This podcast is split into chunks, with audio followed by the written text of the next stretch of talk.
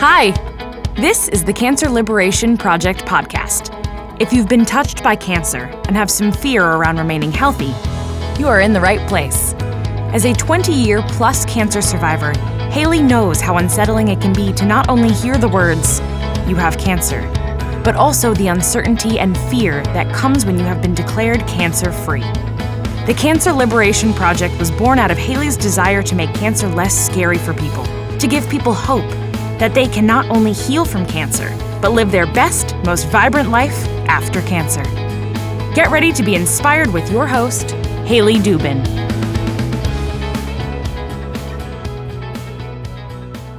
Hi, and welcome to the Cancer Liberation Project. Today, I sit down with Dr. Amy Rothenberg. Her book, You Finished Treatment, Now What? A Field Guide for Cancer Survivors, is a roadmap for lifestyle and natural medicine to address health challenges that persist after care and to reduce risk of recurrence. She has practiced naturopathic medicine since 1986 and is the American Association of Naturopathic Physicians 2017 Physician of the Year. She was the longtime medical editor for the Institute of Natural Medicine and spearheaded the successful effort to license naturopathic doctors in Massachusetts. She was an early contributor to the Huffington Post and has written extensively on topics in natural medicine since the 1980s. When diagnosed with cancer in 2014, Dr. Rothenberg sought care at a renowned teaching hospital and also added naturopathic doctors who specialize in integrative oncology to create her medical dream team. I look forward to sharing my conversation with Dr. Rothenberg. But before I do, just a couple things to mention. First, a reminder to head over to my website at revivewellness.com to get your free seven top tips to keep cancer away and feel confident in your body again. That's R E V I V E wellness.com. And second, I want to take a moment to thank the Karlfeldt Center, who makes the show possible. Hi, Dr. Rothenberg. Welcome to the Cancer Liberation Project. I'm really looking forward to our me. conversation. Yes. And I would first love for you to share what led you to your career in naturopathic medicine. Thank you for that opportunity. I was one of those kids who always wanted to be a doctor. But even by the time I was a teenager, conventional medicine had sort of failed my family. My dad died in his sleep of a heart attack at, when I was 12, and he was in his 40s. And my mom followed him quick to the grave with a metastatic breast cancer two years later. So, you know, we kind of grew up a little bit unmoored, if you will. One of my aunts took us in, which was very kind of her. But my desire to be a doctor was sort of tamped down by that because I did not feel that conventional medicine had really offered our family much of anything. Oh, just to quickly interrupt, I was just curious how many siblings do you have? Three. And I'm number three of the four. Okay. My older sister died a couple of years ago. Uh, in fact, the book that we're going to talk about that I wrote is dedicated to my sister.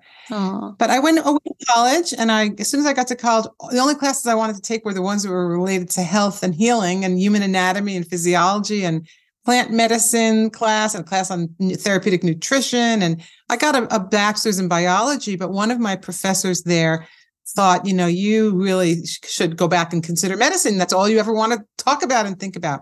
One of my Antioch College has a co-op program. So I took a job. My first job from Antioch when I was 18, almost 19, was in Oregon at the Health Sciences Center there working in a lab.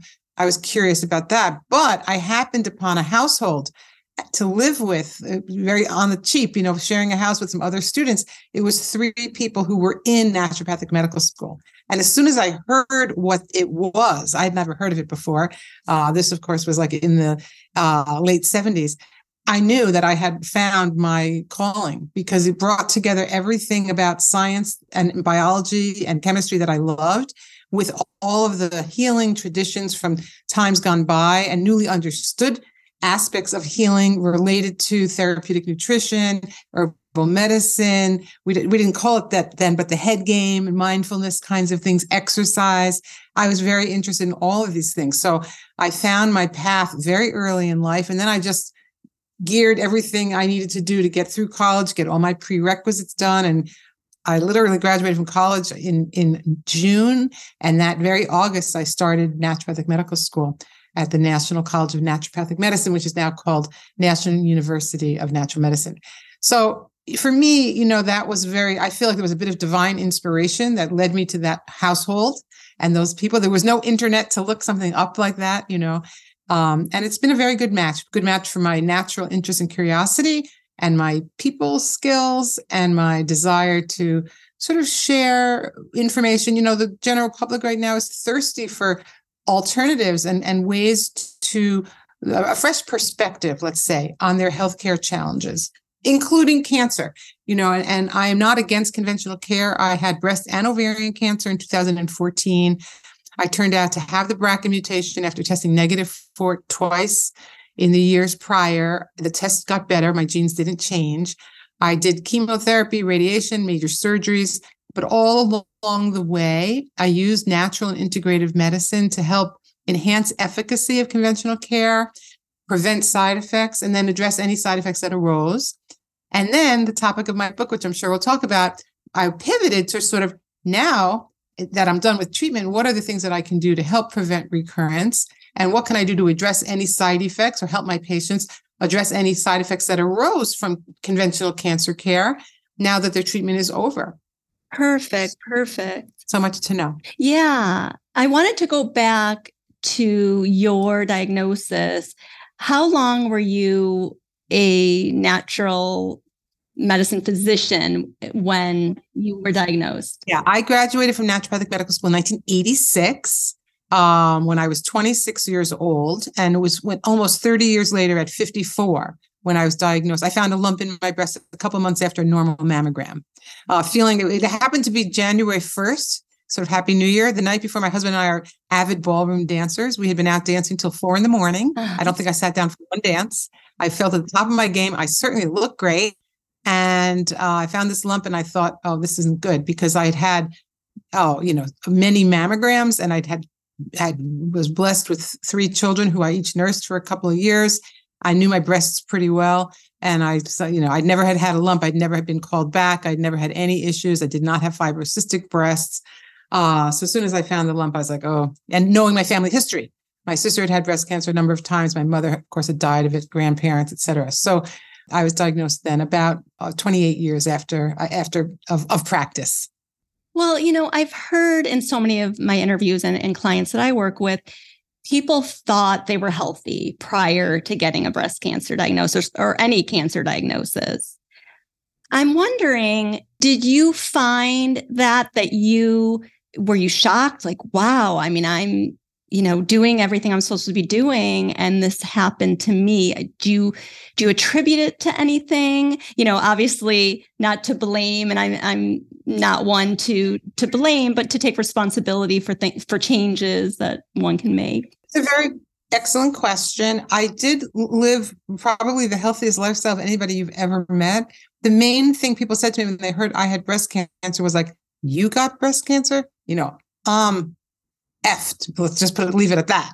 Uh, because they knew how much care I took for myself, meaning daily exercise habit, mindfulness meditation habit, very healthy anti-inflammatory diet, keeping my life low stress, not overworking, um, taking a small handful of supplements that I was taking that were anti-cancer, etc. Sometimes I think the genes, we are a product of our genetic inheritance, and then the environmental factors, those we can control and those we can't. Meaning that what we where you are today is based on your genetic what you inherited from your parents and then early childhood trauma you know uh, impacts people choices you make that might not have been the best choices with regards to being promiscuous or alcohol or drugs or other risky behaviors and then there's also things that happen to us that are not our fault accidents that happen to us, other kinds of traumatic experiences.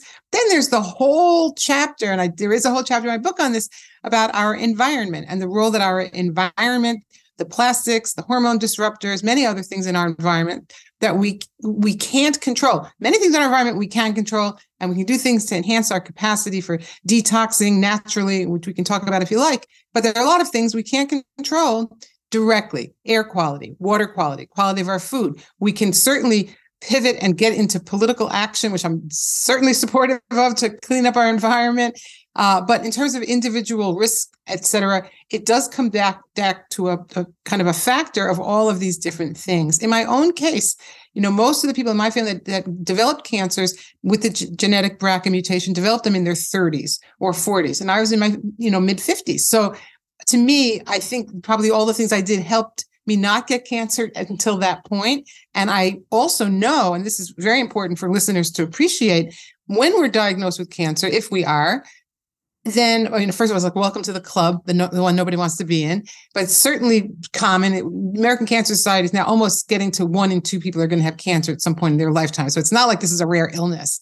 But for many of us, you know, if we go into it as healthy as possible, we will be able to handle conventional treatments as best as possible. This concept of prehab being trying to aim for a, a normal weight, trying to develop that regular exercise habit, working on tidying up the diet and all of that. You will handle cancer treatments better if you go in without the comorbidities and we know that people who go into cancer diagnosis with diabetes, they don't have as good outcomes. So there are uh, adult diabetes. So there are, to answer your question, yeah, it, it feels bad to get a diagnosis. And also afterward, you know, if you don't change anything, what is to prevent it from coming back? That's sort of the topic of my book. There's some truth there. And there's also factors of bad luck, you know, bad genes and the environmental stressors on the body. And I was also thinking about the emotional aspect and, and trauma because I mean, you had a lot of trauma in your life with losing both parents. Was that something that you addressed? Yeah, no, I think of it that way so much. I had a beautiful, beautiful childhood, fun, beautiful nature, felt extremely loved and cared for. Certainly sad to lose one's parents when you're growing up, but you know, I was taken in by another family, by my aunt's family. And, you know, I had a pretty smooth path, even though I had that early loss. Was that a factor? I'm sure it was. Do I focus on that? I don't because I really have had a very blessed path. I mean, I, I have. I, I met my husband early. We started uh, blessed with three children, healthy children, a career that's very satisfying, a nice community and a beautiful home and a beautiful office, you know. So I don't focus too much on that. That's my nature. I am optimistic. That's helpful for sure. For sure. Uh, but certainly adverse events of childhood we know have an enormous impact on health, both cognitive health, emotional health, and, and physical health. Yes. Well, I was wanting to know being a naturopathic physician, was it hard to do treatment, conventional treatment? Were you worried about it or nothing like that? No, no, I had treated cancer patients my whole life as a doctor. I knew the power of natural medicine used in harmony with conventional care to help prevent side effects, address side effects that arise, help enhance efficacy. I knew I was going in young and strong and healthy, and that I read the statistics about what I had and what are my, you know, five year survival with and without treatment. I, I you know, I'm, I'm a numbers gal. I read the statistics. I have my husband is sort of a one man research phenom. We knew there was no way I wasn't I was going to get out of not of doing uh, surgery, chemo, and and turned out in my case radiation. And you know, I did it. I uh, six months after my last treatment. Now the the, the kicker of my story was I was found out to have the BRCA mutation.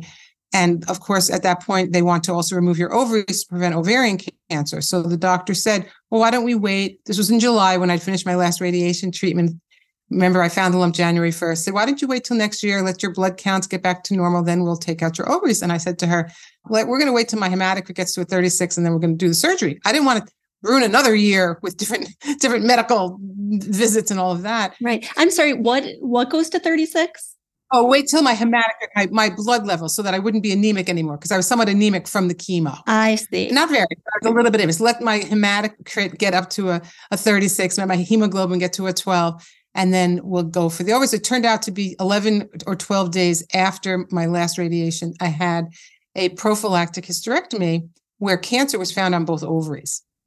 so that was that. So that was more of a shock than anything. And, you know, depending on when you get a diagnosis like that, my sister had had something similar five years before, and the treatment was just complete hysterectomy done because it was early stage, stage one, negative nodes, clean margins, you know, they got it all, so to speak. But now it's more like take no prisoners. How about 12 more rounds of chemo? So my last chemo was January 2nd, 2015, exactly a year. That, that was like my bookends and so that you know for me the challenge there was like wow that's really that's really bad and that's even more you know stressful but i said to my husband at my last chemo i said honey in six months we're going to do our first triathlon and i'm going to start training for it as soon as i feel you know up to it i'm going to start walking then i'm going to start jogging then i'm going to start running and i'm a big swimmer anyway that's easy biking is easy for me and uh, we did it with our three kids and three siblings and all the partners and little ones and it was a wonderful testament to sort of the power of conventional medicine used hand in hand with the natural integrative medicine approaches. Right. And and your mindset, that's for sure. You were determined. I was determined. I, I tried to do one a year since then. One a year sanctioned one. Keep me keep me in shape. Oh, that's fantastic. And how long after your treatment ended for breast cancer did you do the chemo for the ovarian? turned out to be a couple of months because you know it was about a month before I had the surgery, and then they want you to recover from the surgery, and then it started right up. Okay, okay. And what did you, you know, people want to know what can I do to help my symptoms, my side effects of these treatments? What are some of the things you did? Yeah, one of the things that I did was I really wanted to prevent peripheral neuropathy, which was part and parcel of one of the chemos that I was doing. So I spoke with and cleared with my oncologist that I would be taking B vitamins and fish oil during my treatments. And that if I had any inkling, uh, any beginning of any kind of neurology, that I would be using the cold packs to the hands and the feet. I never developed that. So I never wound up doing that. But we have a lot of patients who do that. They, you know, some people will be doing that.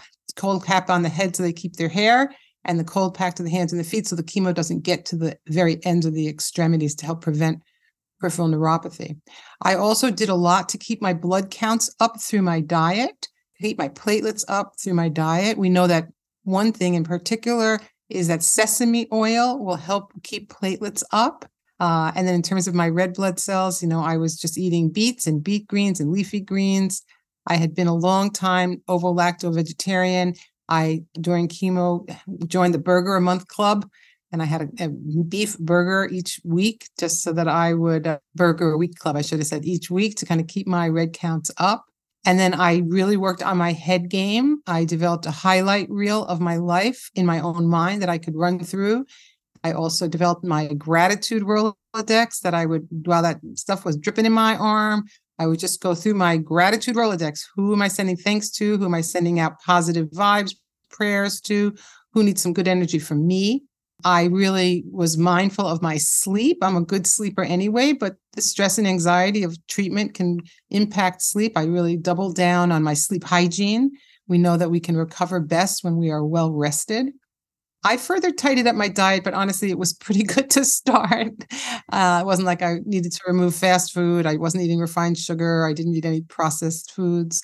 I feel very lucky to be able to afford healthy vegetables and fruit and whole grains and, and lean proteins and healthy fats, lots of nuts and seeds.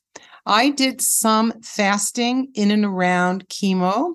Uh, we know that when we fast before chemo, a couple days before, the day of, maybe the day after, not a water fast, but maybe a six to 700 calorie a day fast. And I should say parenthetically, this is not for everybody. It's not for anybody who's cachectic or losing a lot of weight. It's not for anybody that has a history of eating disorders.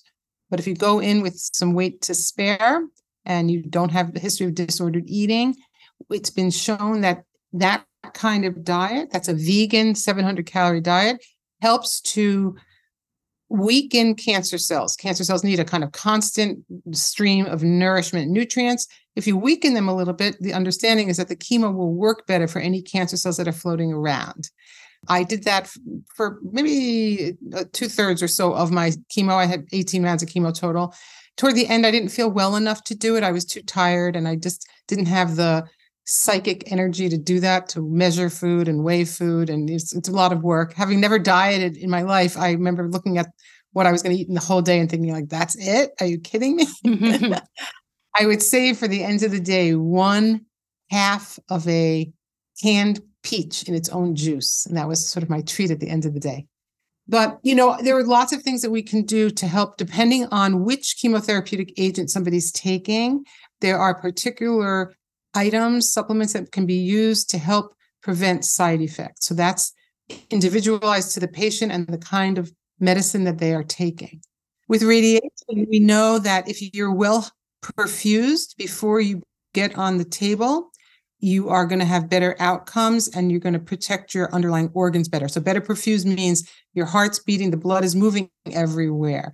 So, I tell all my patients who are having chemo, please try to go for a walk right before, you know, it can be around the parking lot or a park near the hospital, or if it's bad weather, in the hallway of the hospital. Try to walk for 20, 30 minutes before you get on the table. It's also very good for stress. It raises your threshold for feeling stress. It dissipates the stress you have. And most importantly, it helps you be best perfused. Also, radiation is quite dehydrating. So we're always mindful of having people stay well hydrated during radiation. And then there are topical things that we use to help keep the areas moist we know that that can be very important. Um, those are trade name items that, and, and a lot of hospitals use very good products as well now. We know that that's very important. And then also, you know, I, I wrote a whole article. People, if they're interested, during my whole treatment, I wrote for the Huffington Post on naturopathic approaches to whatever I was going through at the time. I think that that radiation piece is called Positively Radiant. And I just go through all the various steps you can take to help enhance the efficacy of radiation and prevent side effects that arise. So someone could just Google positively. You just type in my name, Amy Rothenberg, Huffington Post radiation, and it will be, it'll pop up. Perfect. Perfect. The tumor is only a symptom of cancer, not the cause. Hello, I'm Dr. Michael Karlfeldt. I'm the owner of the Karlfeldt Center in Meridian, Idaho. We specialize in cutting edge integrative oncology care, addressing the cause and not just the symptom of cancer. There are 11 factors you need to address when diagnosed with cancer. To learn more of what they are, get my free ebook when you visit thekarlfeldtcenter.com. Along with the ebook, I will email you a free webinar series where world renowned specialists will tell you what you need to do to address these 11 factors. You'll hear from experts like Jane McLellan, Dr. Paul Anderson, Dr. Neil McKinney, Dr. William Lee, Dr. Nasha Winters, and Dr. Isaac Eliaz. Don't miss out on this life saving information. I also offer a free 15 minute cancer consult where we can go over where you are at in your cancer journey and how the cutting edge therapies we offer can benefit you. Give the Karlfeldt Center call at 208 338 8902 or visit our website at thekarlfeldtcenter.com.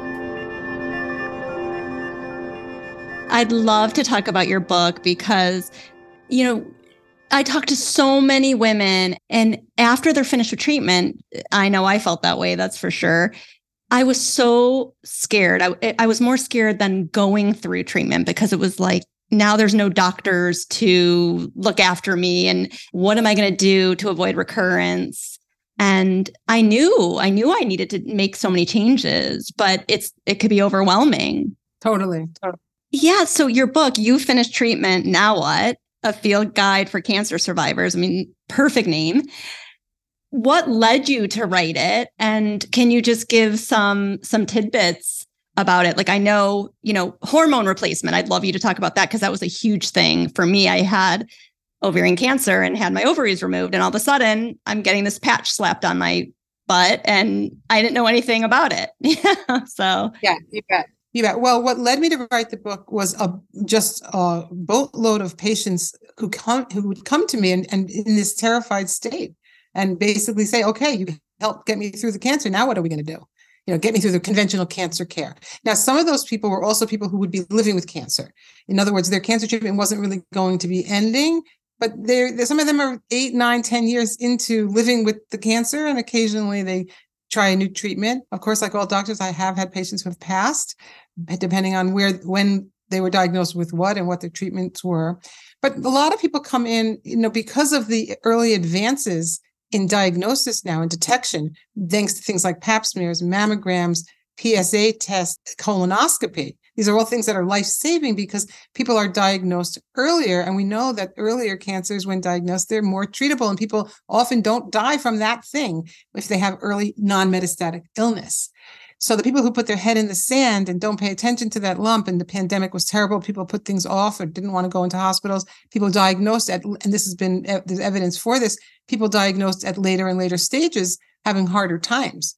But for me, the impetus for writing the book was really to answer this question for my patients. So first thing, the first part that I started writing about, even though it's now the in the end of the book, I, I reversed the order when I wrote the book. People were coming in with real world, real life problems that they have had ever since treatment. And it may be because of the cancer itself, but more likely because of the treatment itself. So, for instance, people come in with the lymphedema, peripheral neuropathy, brain fog, fatigue, getting sick a lot, changes in their eh, desire for intimacy and ability to have satisfaction with intimacy. Those are sort of the big, big ones for me that I see in my practice. And, you know, I knew from decades of practicing as a licensed naturopathic doctor that there were many natural medicine approaches that could help with these conditions, whether they arose from chemotherapy or radiation or surgery or something else entirely.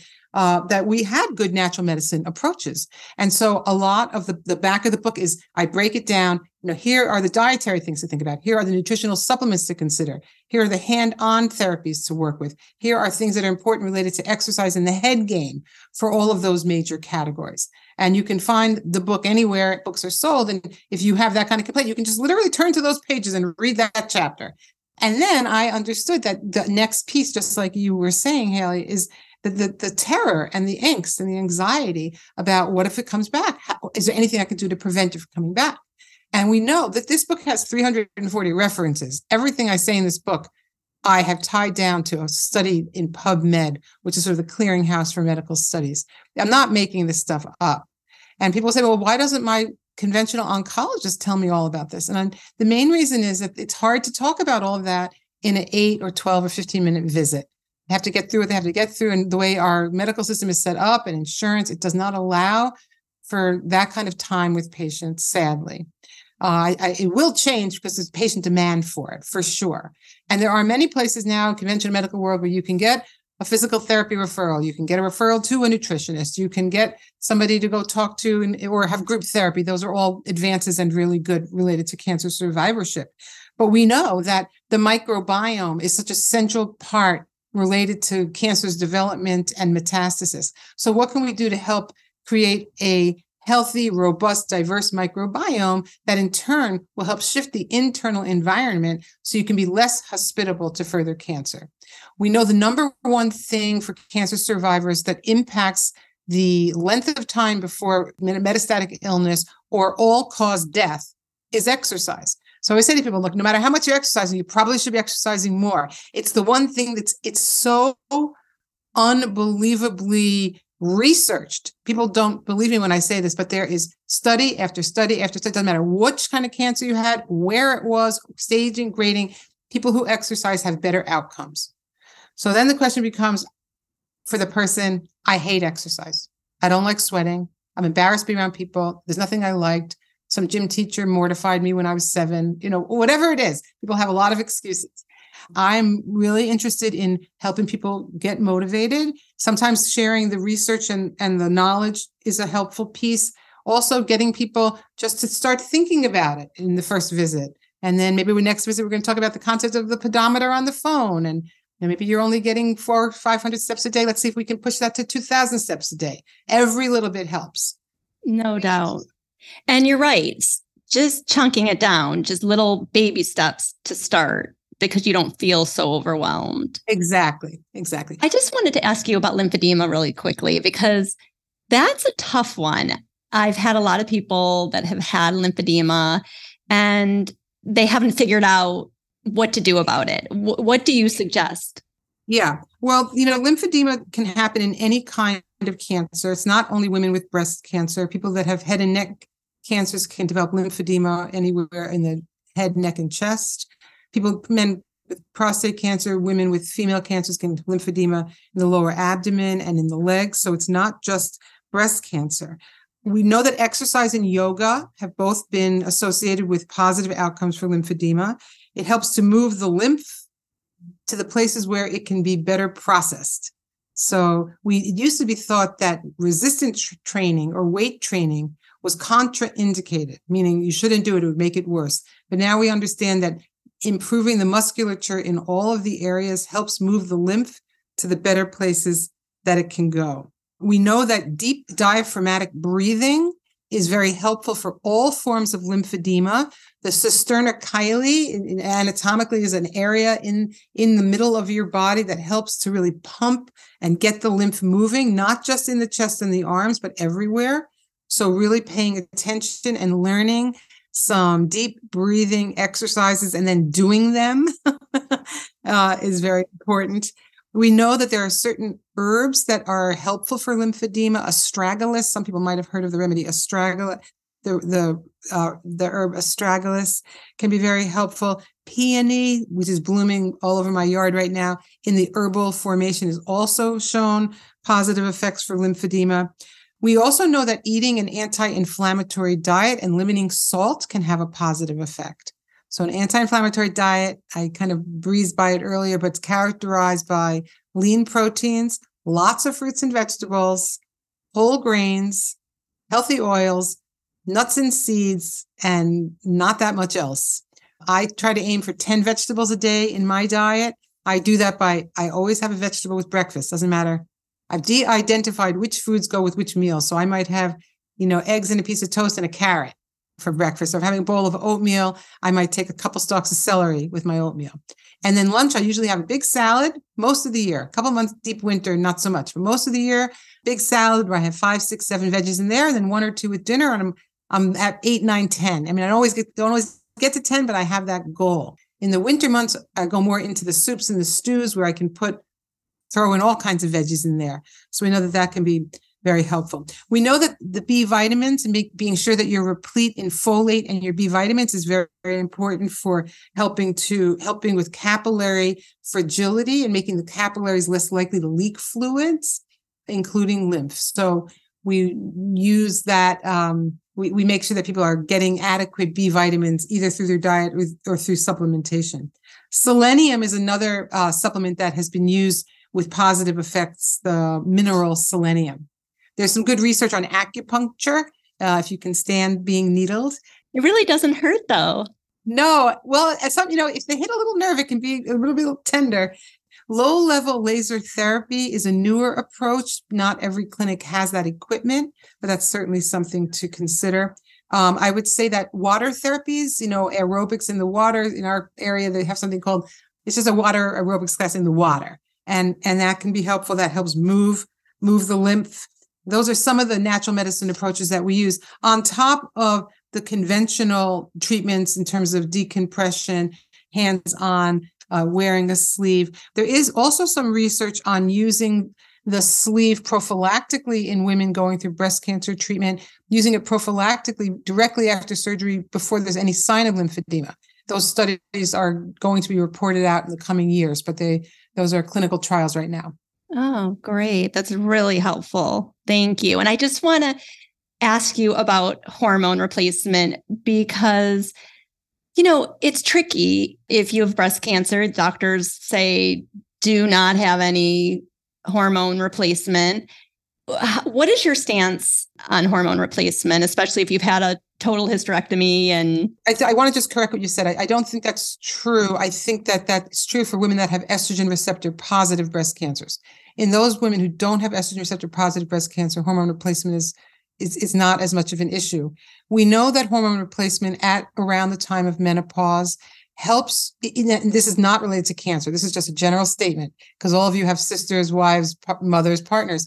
All the whole world of hormone replacement has been looked at a lot, and the, the research swings. Don't do any for anybody ever.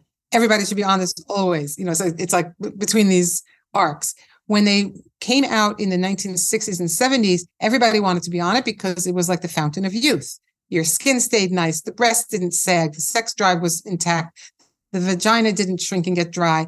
Uh, but there was a direct increase in breast cancer incidence. When they then created and recreated the formulations to, be, to not just be solely estrogen, but to be balanced with other hormones, they understand now that that is not going to lead so much to breast cancer incident incidences. And we know that hormone replacement will help to keep the bones good. This is not related to cancer. It helps with prevention of cognitive decline, which is enormous and all the other benefits I already mentioned. But the prevent and, and the other huge one is prevention of cardiovascular disease. If you look at the statistic of cardiovascular disease, women, you know, are kind of low and men are going like that. As soon as they hit menopause, women catch up to men. But estrogen replacement therapy in unrelated to cancer will help to prevent that to a large degree. Estrogen keeps the vessels vessels more, you know, more um, uh, stretchy so that they don't get the problems that you have with cardiovascular disease. In terms of breast cancer and hormone replacement or ovarian cancer, for people that are estrogen receptor positive, obviously they're not going to be a good candidate for estrogen replacement therapy. They can use topical estrogens in the vaginal area to prevent urinary tract infections, painful intercourse, shrinkage of the tissue. We also encourage women to lubricate, of course, during if they're having penetrative sex. But more important than that is all the other times of the week that you're not having penetrative sex.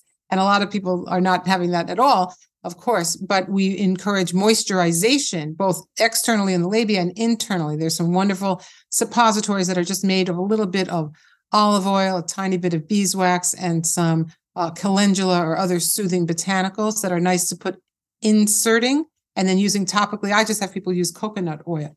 But we know now that using topical estrogens will not put somebody at further risk of recurrence locally. Now, for somebody in your situation, Haley, where you had a complete hysterectomy because of ovarian cancer and you were premenopausal, they wanted to put you on hormones. And I think for the main issue there is that all formulations, products, and ways of taking are not created equal. And some people need to spend three, four, five, six months figuring out the best formulation for them. It is a bit of trial and error, unfortunately. It's not one size fits all. That kind of hormone replacement is essential because it helps to prevent the big three heart disease, osteoporosis, and cognitive decline, and also helps in all the other ways that we already described. There are natural medicine ways to help support healthy hormones. All your hormones are connected, they're all related. All hormones in your body start with a cholesterol backbone. So, and then other molecules are added to it to make other hormones. So, we want to ensure that people are getting healthy fats in their diet through lean proteins, olive oil, coconut oil, etc. And we want to be sure that people aren't cholesterol isn't going so low, you know, on a statin such that they're not going to be able to make any of their hormones in the right amounts and right balance.